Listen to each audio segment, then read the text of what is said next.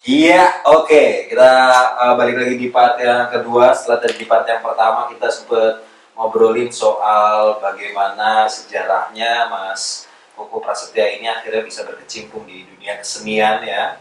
Dari yang awalnya dia uh, kecil itu uh, suka dengan tari gitu di reok gitu terus kemudian ketika udah habis tari terus kemudian ke renang habis renang ke musik-musik hardcore kemudian ke uh, baru kemudian ke teater tapi perjalanannya panjang. Nah, nah terus tadi kita sempat ngobrolin juga soal bagaimana uh, bagaimana dia bisa berkomedi gitu. Bagaimana orang-orang bisa menganggap dia lucu gitu. Kita sempat menanyakan itu dan dan sepertinya kita dapat sedikit jawaban bahwa ternyata mungkin uh, kelucuan itu justru terjadi ketika uh, dia dari keluarganya memang terbiasa untuk merespon peristiwa. Dia tidak ada tendensi untuk melucu gitu. Cuman kemudian uh,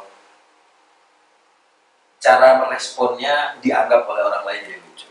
Nah, uh, pertanyaanku selanjutnya adalah masih soal ngobrolin soal bagaimana kamu akhirnya dari yang pengen sutradara kemudian jadi ke penulis, kemudian jadi ke main apa yang menyebabkanmu jadi pengen main? Sementara waktu itu, waktu kita zaman kuliah kan kamu lebih banyak bergerak di belakang panggung.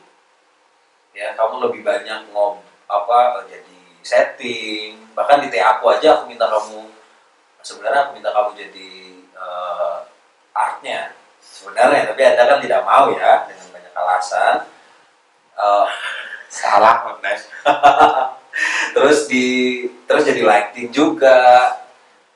Sampai akhirnya ya kamu memang sempat main di beberapa naskah ya terutama naskah-naskah yang memang aja aku main di mana kamu main TA aku tapi orang-orang tua itu? Itu bukan TA saya itu TA nya Ayu itu aku nyanyi oh iya iya. Sutoto itu tiga darah itu TA nya Ayu bukan TA aku oke. Okay. nah terus akhirnya kamu monolog kalau nggak salah monolog pertamamu itu mulut. Mulut Iya kan, Butuh Wijaya. Butuh Wijaya. Naskahnya Butuh Wijaya. Yang akhirnya sampai mewakili Jogja naik pesawat naik pesawat untuk pertama kalinya. Peksi Minas di mana waktu itu? Ke sini Mas? Palangka Di Palangkaraya, di Kalteng. Yang awalnya kamu, dan waktu itu siapa yang nyutradarai? Ozi Oji ya, waktu itu yang nyutradarai Oji. Kenapa kemudian mau monolog waktu itu? Hmm, itu gara-gara Wahid satu Pakai itu teman angkatan kita ya? teman ada temanku yang ya partner lah. Hmm. temanku SMP aku kehilangan kontaknya waktu SMA tiba-tiba ketemu di kampus. Loh kocokku ya. Nah mulai itu karena aku sama-sama tidak tahu. Mungkin memantiknya salah satunya Wahid. Dari situ. Selain yang pertama kelemahanku ya. Kelemahanku di wilayah main itu aku pengen uh, pengen pengen buktiin pada diriku sendiri juga aku bisa main nih monolog nih. Kan yang paling sulit itu sebenarnya menurutku ya monolog karena di situ banyak banyak hal ya kita harus harus mengalah pada diri kita sendiri harus bertahan di atas panggung untuk mengucapkan uh, dari alinea satu ke alinea yang lain sampai ke ending. Itu sangat banyak pelajarannya di, di monolog itu ya selain aku pantai wahid itu juga apa yang dibilang Wahid waktu itu?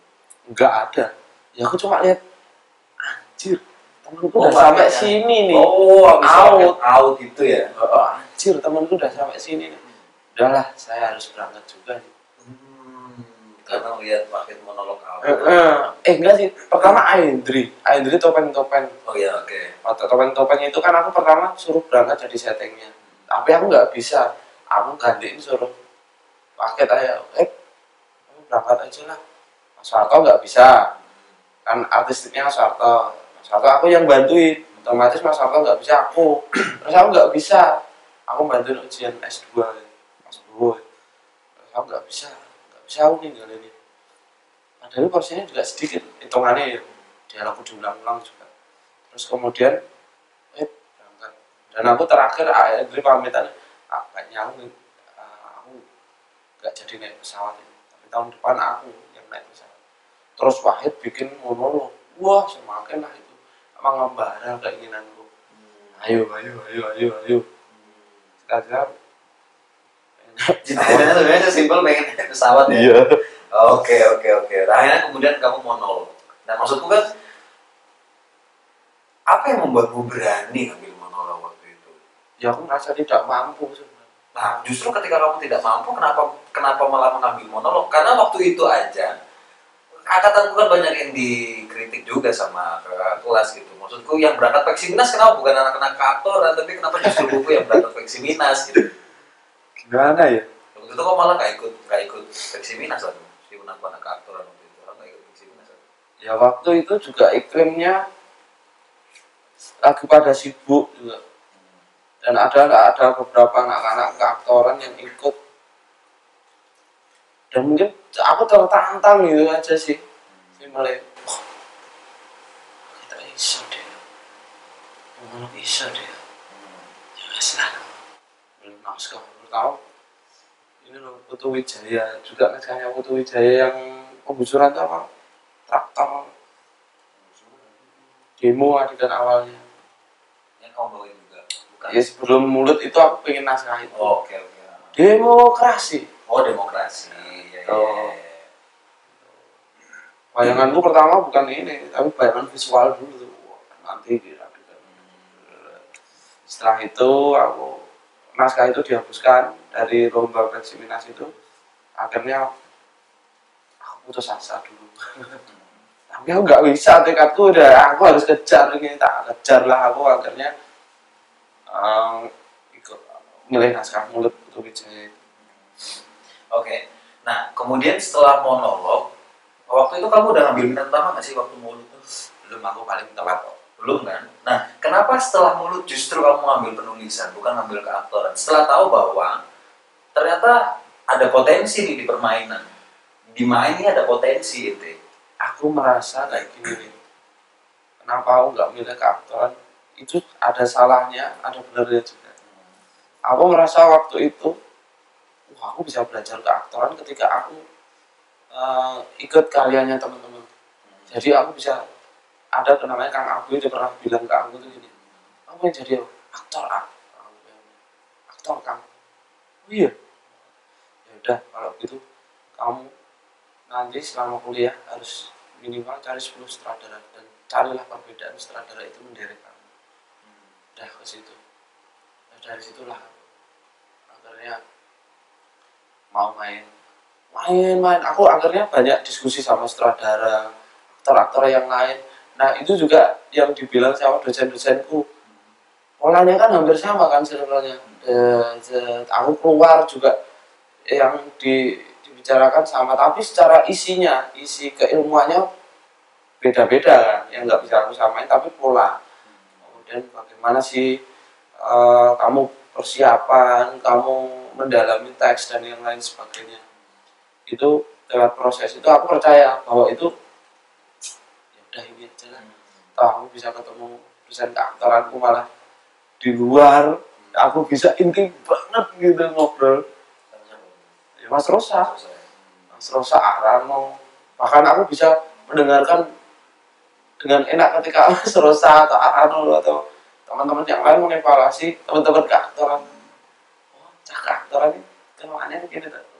Aku coba. Mencoba ini. Dekat dengan Firman Pak Pepet. Ini tak Pepet. Ah, Mas ini tak Pepet. Mas ini tak Pepet. Temanku yang ini tak Pepet. Akhirnya aku dapet udah aku aku nakat wis mulai stabil aku main. Sukabumi waktu itu kan 30 di 30 desa dalam waktu dua, hampir 2 tahun. 30 desa ada satu naskah. Nah itu juga akhirnya membuat keyakinanku bahwa oh karakter bisa ya belajar seperti dengan pola yang seperti ini gitu. menurutku. Nah, tapi kalau dinilai akademis mungkin itu juga kurang kurang etis karena banyak orang yang bilang aktoran aja. Oh dosen penulisan bilang kamu aktoran aja. Tapi niatku beda aku sekolah logika aku masuk sekolah ini adalah hmm, aku akan menyembuhkan penyakitku. Menulis membaca. Oke. karena kalau membaca itu harus menulis gitu. Ya aku selain baca teks kan membaca buku-buku yang lain. Kadang aku penuh. Kadang aku muncul sesuatu yang nggak bisa aku realisasikan. Akhirnya oke hari ini menulis. Jadi kalau aku sak- logikanya kalau masuk ke rumah sakit sakit kepala ya yang diobatin kepala bukan perutnya meskipun ada kesinambungan gitu tapi prioritasku waktu itu aku pengen melawan malesku untuk nulis itu dah Oke, oke. Nah, eh, waktu itu ketika pertama kali monolog, gimana cara menciptakan karakter? Ketika itu, yang yang mana ya pertama notabene baru ya. Semester berapa sih kamu monolog? Semester Empat apa lima? Empat ya, empat atau lima ya. Karena kalau nggak salah aku udah ngambil minat utama deh. aku bener Iya, iya, semester lima mas, kayak sekitar sekitar lima- semester lima. Nah, waktu itu kita ya hitungannya di kampus kalau udah semester lima itu hampir bisa dikatakan harusnya bisa main lah, harusnya bisa main gitu. Nah, waktu itu ketika kamu monolog, gimana cara menciptakan karakter dengan modal yang kamu punya waktu itu? yang pertama itu ya aku harus paham teksnya dulu. Ini mau diarah eh, teks ini gagasannya seperti apa? Yang kedua adalah pencar eh, itu kan ada pergeseran. Sebenarnya tokohnya pengamen. Yang kemudian aku mengambil tokohnya jadi dalang. Karena dalang itu punya nilai ambiguitas yang tinggi. Waktu itu aku merespon momen juga. Ada politik yang kenceng lah pokoknya. Saat itu aku lupa eh, ada kasus apa. Terus akhirnya ya itu udah aku aku milih dalang aja lah. Karena dalang ini bisa bercerita menjadi tokoh-tokoh yang lain. Terus akhirnya gagal aku untuk menciptakan itu. Ibu tak bilang udah kamu jangan bercerita dulu. Ada Kak Lita dan teman-teman yang lain untuk juga siapa untuk jangan jangan ke karaktermu dulu kok coba kamu ucapan itu sampai orang itu yakin. Nah karakter itu akhirnya muncul dari situ. Terus pola pendialogan eh, diksi tempo dan yang lain sebagainya akhirnya muncul di situ. Paraphrasing ya. ya. Latihan cari terus cari terus cari terus. Sampai ada retensi yang tinggi desa saya ada seorang perempuan tidak punya tulang lagi oji mas Tobi nyerang terus kayak gitu. Sampai akhirnya aku sampai menemu titik di desa saya ada seorang perempuan tapi tidak punya mulut. Itu aja setiap ketemu orang aku harus menyampaikan itu dengan cara bahasa aku sendiri. Nah akhirnya aku menemukan pola itu. Oke. penciptaan karakter di teks itu.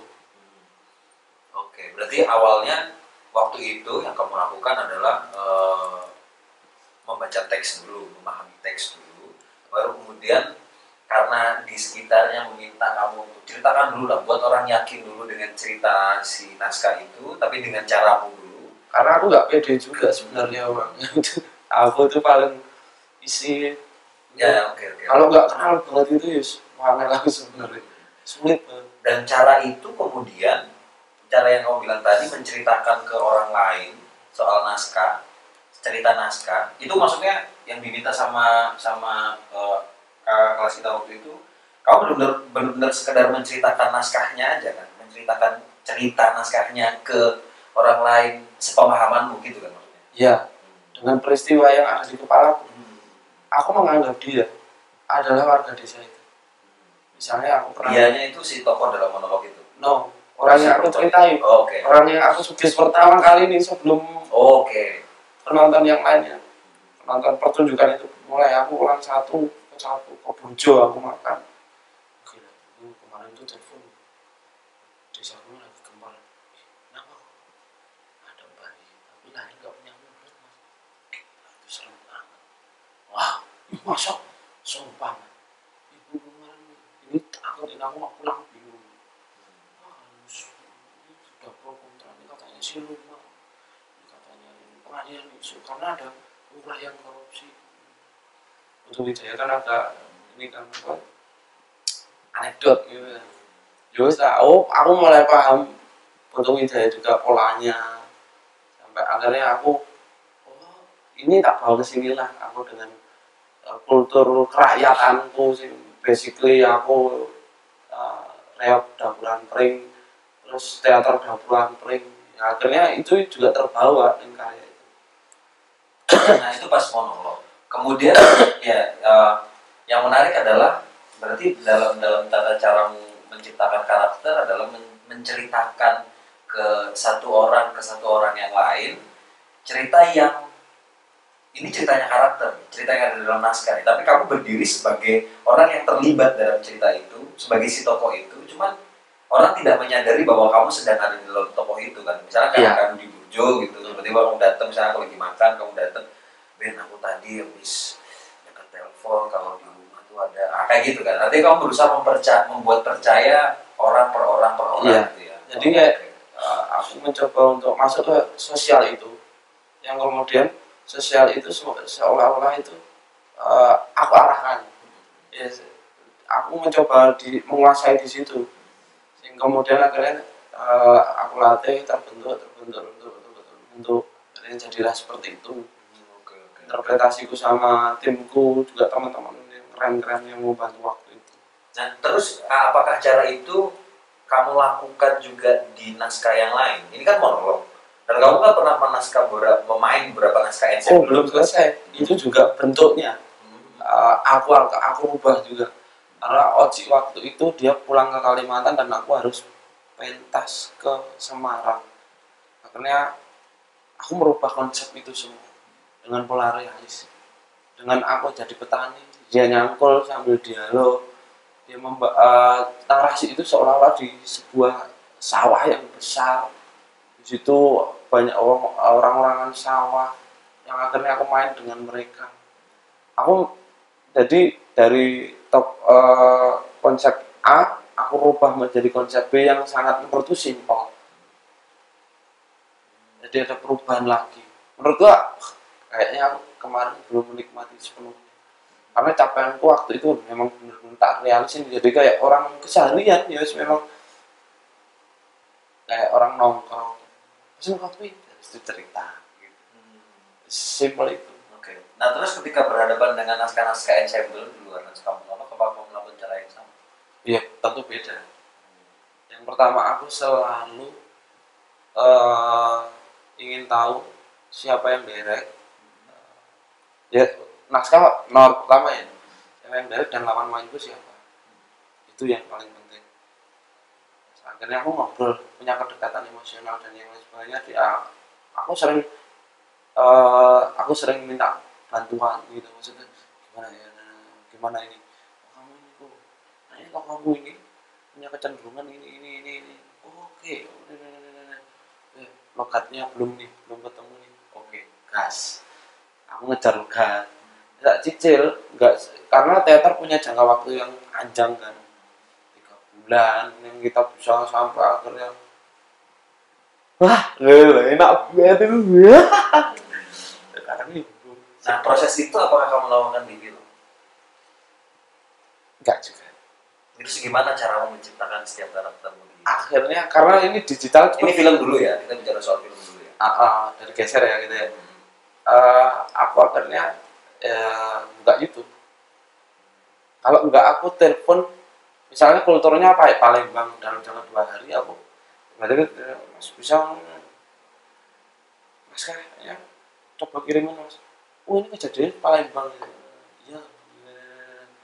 Oke aku langsung telepon sama teman-teman kita Palembang. Banyakin ngomong terus sama teman-teman Palembang. Nggak dengerin YouTube itu mau tidur itu mau dengerin YouTube. Sampai aku akhirnya beberapa mengajar logat dulu teknis dulu lah yang aku pikir itu. Setelah itu coachnya yang sangat keren langsung saya kemudian mengarahkan lewat foto tubuh mereka itu di era-era 40 sekian itu skate seperti ini era-era menuju kemerdekaan itu dari mereka. Mereka pakai nah itu akhirnya pengaruh juga. Kan membentuk karakterku yang wah aku pengen si tokoh ini si tokoh ini rambutnya model-model rockabilly. Kenapa? Ya karena eh, waktu itu eh, budaya-budaya Pak, mulai masuk dan yang lain sebagai style dan yang lain. Oh, nah, itu pantian-pantian itu. Itu dari visual entah dari foto video buku dan yang lainnya aku masukkan. Meskipun nggak semua ah, misalnya kalau buku nggak punya banyak waktu kan ya udah aku baca buku itu semampuku. Yang kemudian aku dorong dengan video foto-foto era-era itu. Terus eh, kecenderungan tokoh ini hidup di golongan yang seperti apa? Golongan menengah ke atas golongan orang-orang intelektual golongan orang-orang eh, punya basic eh, apa jenis organisasi atau seperti apa Yes, mungkin ke situ Nah itu kalau Taufik. Mm. Nah, kamu kan udah main banyak film nih. Kita masih bicara soal film dulu ya. Iya. Belum ke sinetron, belum ke serial dan eh, apa FTV dan lain-lain. Kita belum ke sana. Kita baru ke ke film dulu. Kalau di Taufik mereka memang mungkin begitu caramu karena kita satu proses Iya. waktu itu kan. Aku juga juga ikut main dan kurang lebih cara Mas Rosa untuk menuntun kita menciptakan karakter kan begitu. Nah, eh, gimana dengan film-film yang lain? Yang kamu Oke, Ber- berapa lama waktu yang kamu dapatkan untuk mempersiapkan karakter di film? Oh, paling lama berapa hari? sebulan Pak, Film apa hampir oh Yogyakarta Oke, oke. Nah, apa yang kamu lakukan ketika kamu mendapatkan waktu yang sekian panjang, satu bulan? Aku mengumpulkan empiris-empirisku pendek? Maksudnya? Eh, itu punya eh, di segi cerita itu kan ada beberapa kultur-kultur yang dimasukkan sama Tata Siddhartha ya musik terus organisasi dan yang lain sebagainya lah di situ. Nah kebetulan aku juga dulu rumahku pinggiratan jadi hidup dengan orang-orang yang mulai rumahku dulu malah pernah ditidurin tentara polisi dan aku pernah merasakan empiris diancam orang aku kecil aku melihat ada orang yang tiba-tiba mukanya itu darah semua. Nah, momen-momen itu yang aku kumpulin, yang kemudian akhirnya empiris-empiris itu dorong karakterku untuk hidup di sosial yang seperti itu, Maksudnya mendorong karaktermu gitu? mendorong ka- untuk hidup karakter itu untuk hidup di sosial yang seperti itu. Karena aku wis jarang tau, aku jarang banget nemui kekerasan ketika aku ning kampus. Maksudnya kekerasan secara fisik ya. Kecuali kecelakaan, misalnya latihan tiba-tiba dak ah ayam pas yang pas latihan fighting itu darah. Tapi kalau posisi-posisi pas memang saling berhadapan-hadapan ngancam itu tuh ya lewat empiris tuh. Oke, berarti kamu menggugah empiris waktu di Los Jakarta, terus kamu menggugah empirismu terlebih dahulu. Tapi nggak semuanya. karena gagasan kan munculnya dari Tata Siddhartha kulturnya beda nah aku masukkan itu sebagai pemantik on off nya aja tapi arusnya aku tetap ngikut peristiwa Hmm, Oke, art- artinya kalau misalnya kita pelan-pelan ya, biar biar penontonnya aku aktor juga paham Kecepatan gimana ya? cara Mohon maaf, bukan kecepatan sebenarnya, agak ngacak. Saya nggak kan biasa ngacak ya. mohon maaf ya aku Ah! ngacak ngacak Nah, eh, berarti yang pertama dilakukan adalah eh, tentu baca naskah dulu, sutradara, kemudian kamu menghidupkan empirismu atas peristiwa yang kurang lebih mirip dengan peristiwa yang ada di naskah sebagai pemantik saja. Ketika sudah terpantik, kamu membawa kesadarannya pada kesadaran ruang naskah. Gitu.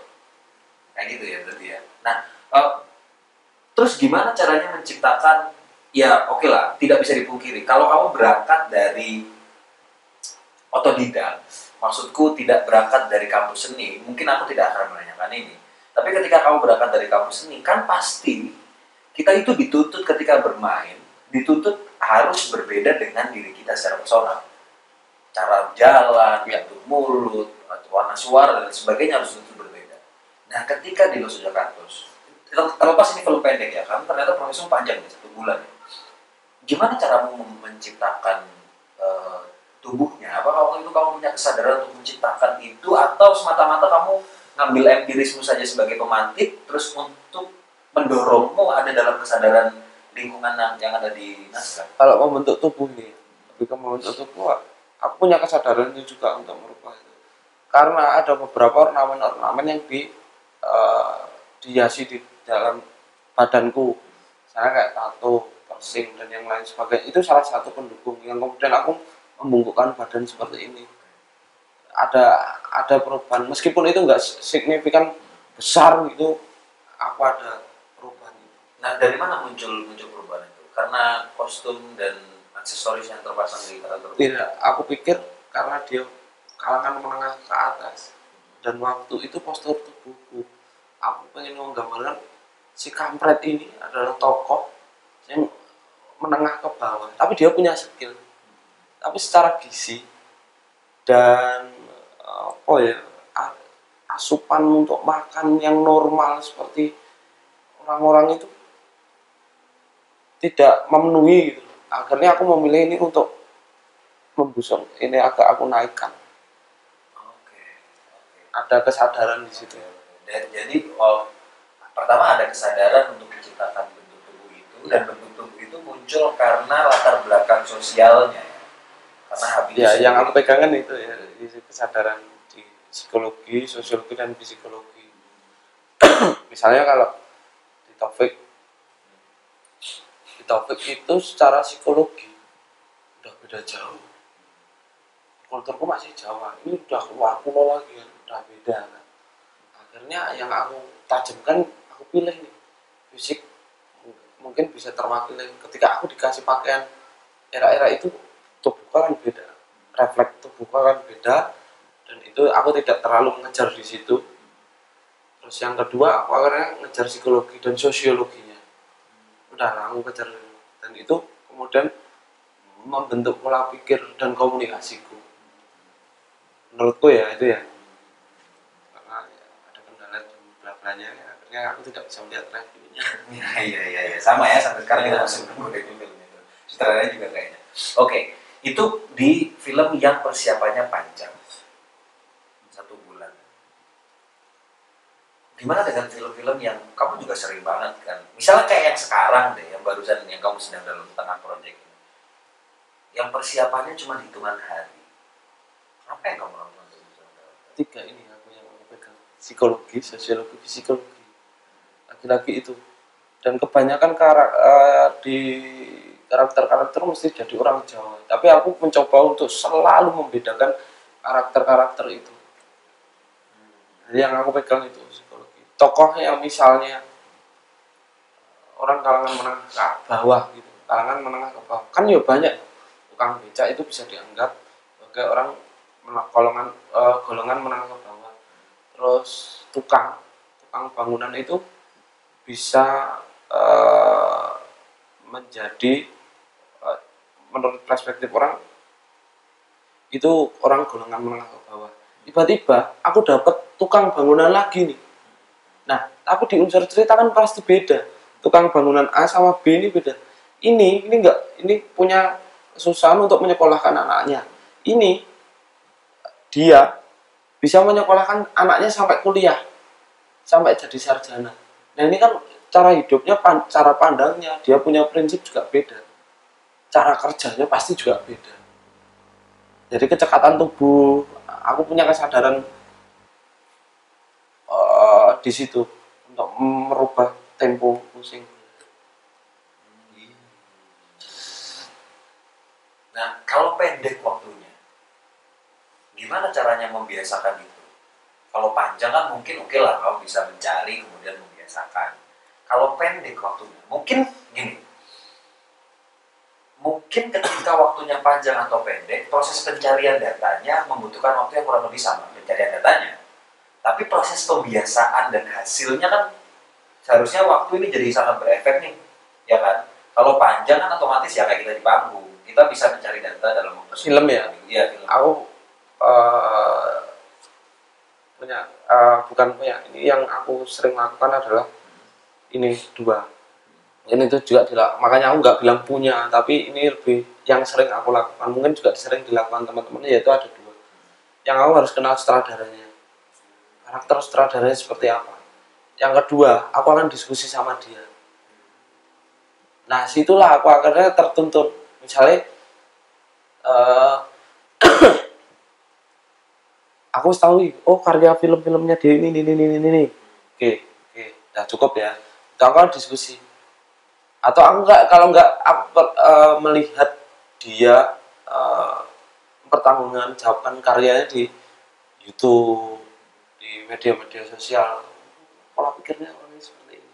Ya, salah satunya seperti itu sih. Kemudian aku diskusi tentang karakterku yang lain supaya di, di set gitu dengan waktu yang mepet atau aku percaya bahwa akhirnya suatu saat nanti aku akan diskusi dengan lawan mainku aku akan minta pendapat. Gimana sih tokoh ini sebenarnya? Menurutmu? Ya kadang udah bagus. Nah bagusnya di mana kamu mainnya udah bagus. Ada nggak perbedaan uh, perbedaanku ketika aku uh, di set sama enggak? Ini beda wilayah teknis itu sampai kemudian kita akhirnya ngobrol peristiwa. Hidupnya tokohmu sama ini tuh gimana ya? Kayak gitu. Kayak the protokol yang kemarin aku jadi mayat dengan Adul itu akhirnya pola itu akhirnya ke bawah aku ketemu Adul pertama kali dan besoknya langsung syuting. Kebetulan aku nggak banyak dialog juga.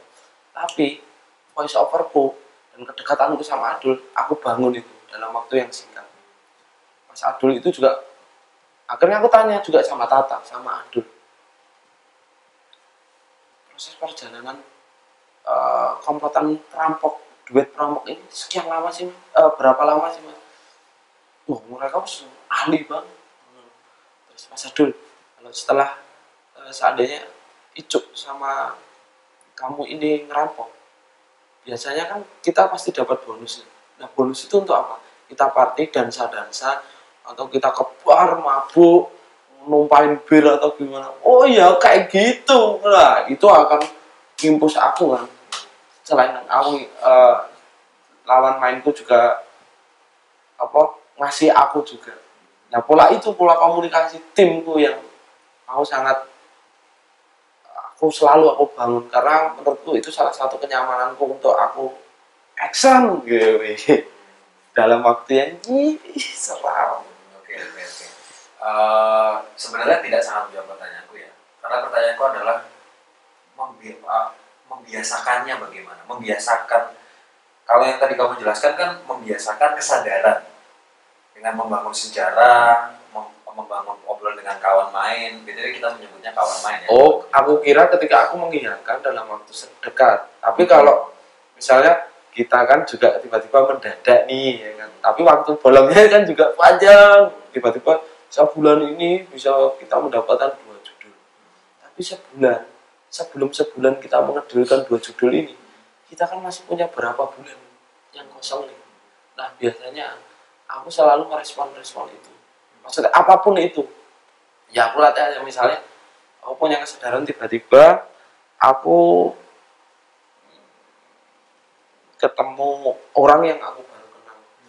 Ternyata dia itu orang Bali tiba-tiba aku punya mindset tak gitu.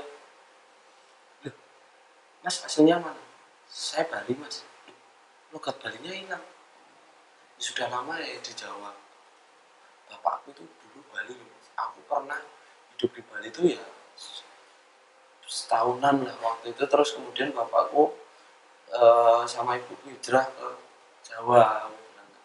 Jadi aku agak sedikit-sedikit bisa belajar bahasa Bali. Gitu. jadi teman-teman semuanya uh, kebanyakan sekarang di Jawa. Tapi aku sangat cinta sama Bali. Nah itu yang itu bawaan dari monolog yang coba untuk nyugis orang-orang di sini kadang aku harus memposisikan diri ketemu orang yang baru ini harus dapat biar yang tar gitu. Orang ini bisa biar bisa ingat aku. Ada kesadaran itu. Yang kemudian pemantiknya awalnya ya komunikasi? Asalnya dari mana? Padahal itu untuk kadang-kadang aku punya kesadaran untuk mantik. On off lah oke oke. Di waktu yang luang loh ya. Maksud tuh tiba-tiba kan ya kan dua bulan kita nggak apa-ngapain nggak latihan nggak kesadaran itu seharian seharian itu. Kadang aku niruin ya beberapa kali video-video orang-orang yang unik gitu di kamar mandi misalnya aku tiba-tiba eh, dari psikopat iraminya dramatis banget. Eh, nah di situ yang tiba-tiba maksa lebat aku tiba-tiba pengen jadi orang yang romantis. Pas berak atau pas ngombe kopi aku bayangin di situ. Orang yang aku cinta dan aku sayang itu tiba-tiba kan dia natap aku dan aku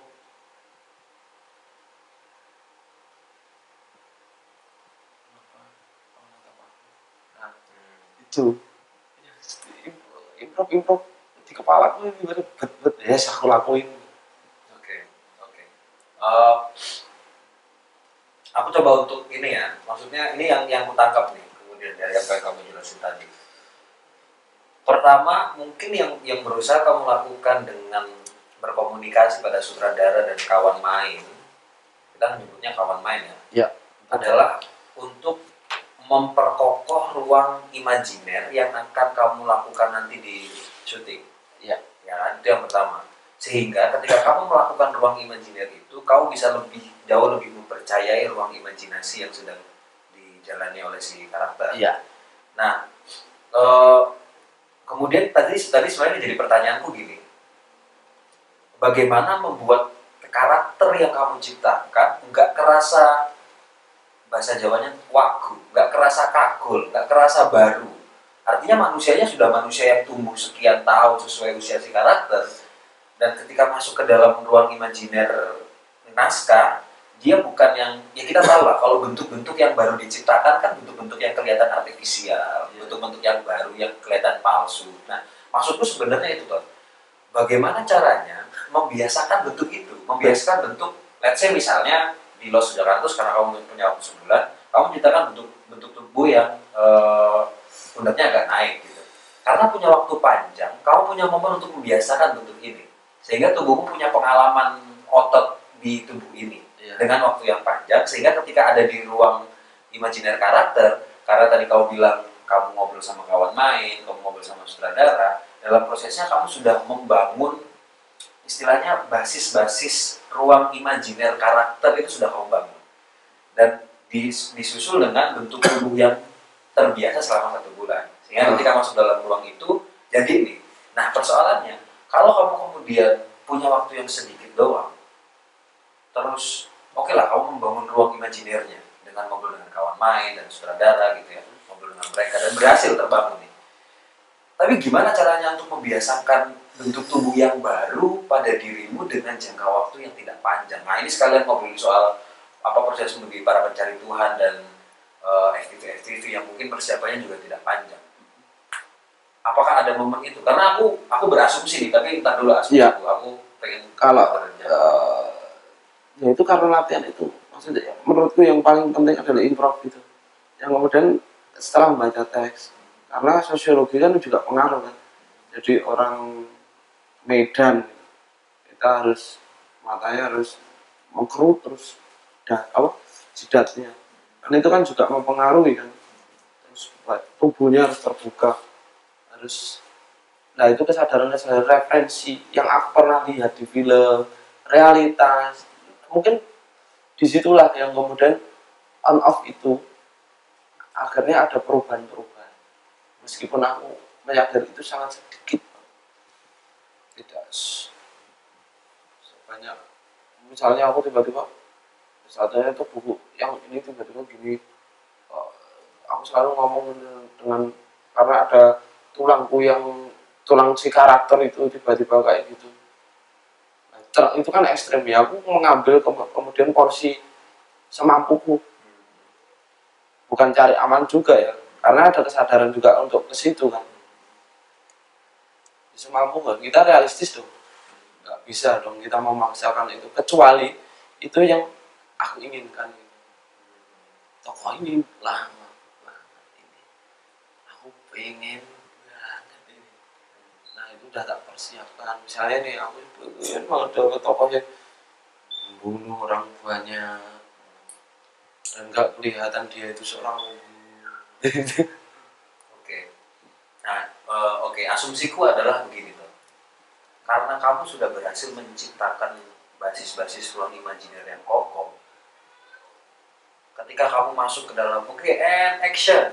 Karena kamu sudah membangun basis yang kokoh itu, ada kesadaran tubuh, ada kesadaran alam bawah sadar yang bekerja tanpa kamu sadari, tapi udah masuk aja. Karena kemudian kamu udah ngebangun apa ya, udah udah membuat imajinasinya kokoh gitu.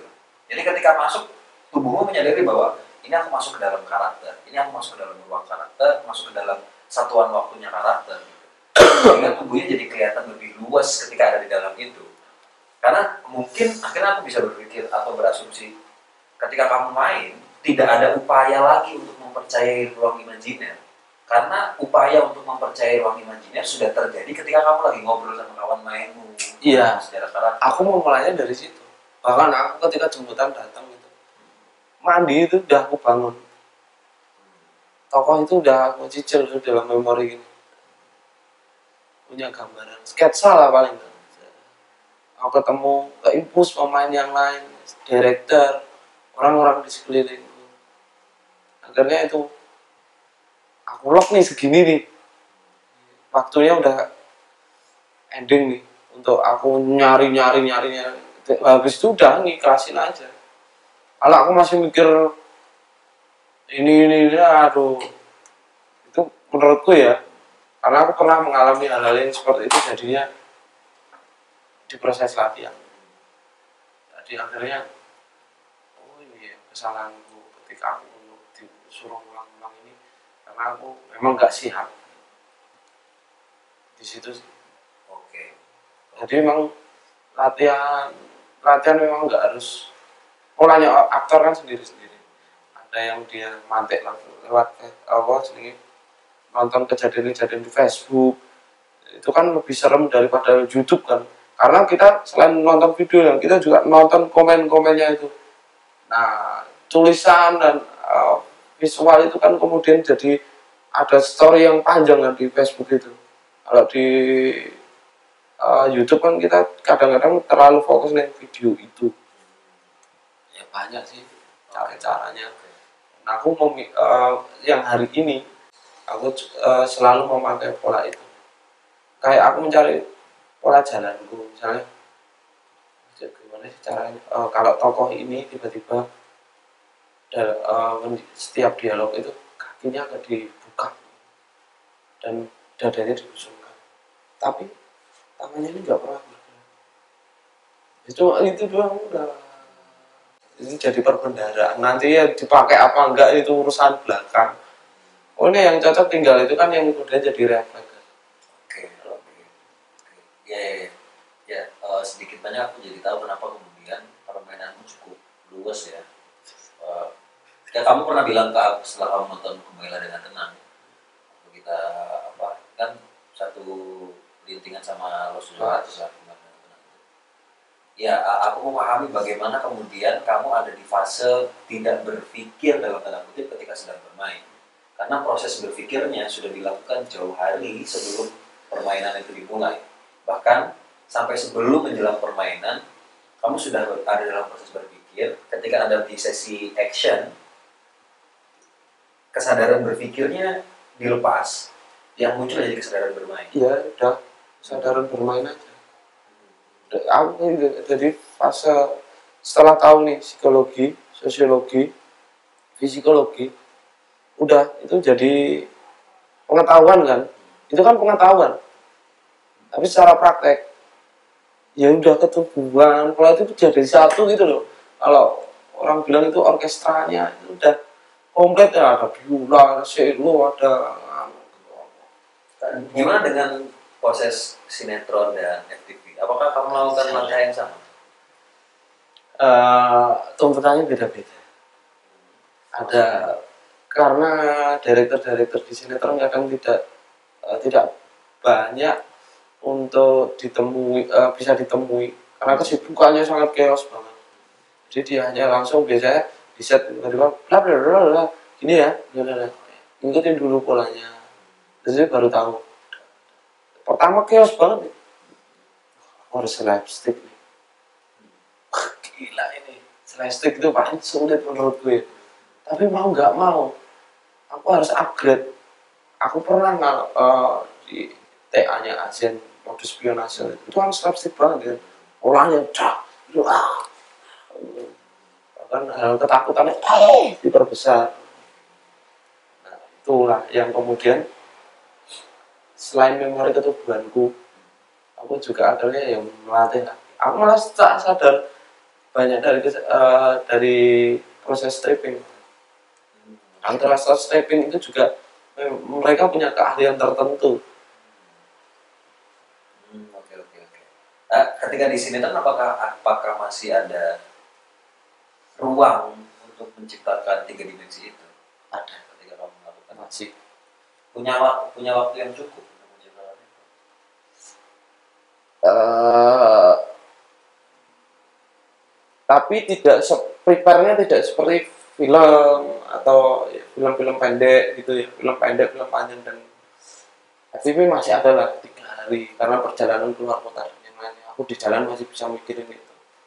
Tapi kalau di stripping kan kadang-kadang mereka lebih bingung untuk mengatur deadline-nya masing-masing. Jadi untuk berbicara masalah bla bla ya mereka hanya kehadiran datang. Ya aku tet- tetap punya kesadaran ini. Tokoh ini akan berkembang akan punya kebiasaan. Ya udah di situlah aku olah. Ya ta- ta- ta- ta- oh ini kayak gini kayak gini. Lawan main kayak gini. Ini pemetaan aja. Nggak sing kemudian sampai akhirnya aku punya kesadaran untuk untuk merubah ekstrim. Oh, oke oke. nggak aku paksain karena ya karena ruangnya memang tidak mendukung. apalagi udah kalau udah ganti penulis. Wah itu buh, kok gini pola oke. pola penyusunan kalimatnya juga pengaruh ke pola pengucapan. Terus ya akhirnya apa punya pengaruh semua lah. Kalau ketika di stripping tiba-tiba biar penulis ganti gitu. Akhirnya kan "Buh, rasanya beda. Naskah ini dibaca dan didialogkan rasanya beda. Nah Ya. menghadapi itu apa yang kamu lakukan? Ya udah nyari lagi. Apa dengan yang baru lagi ya no.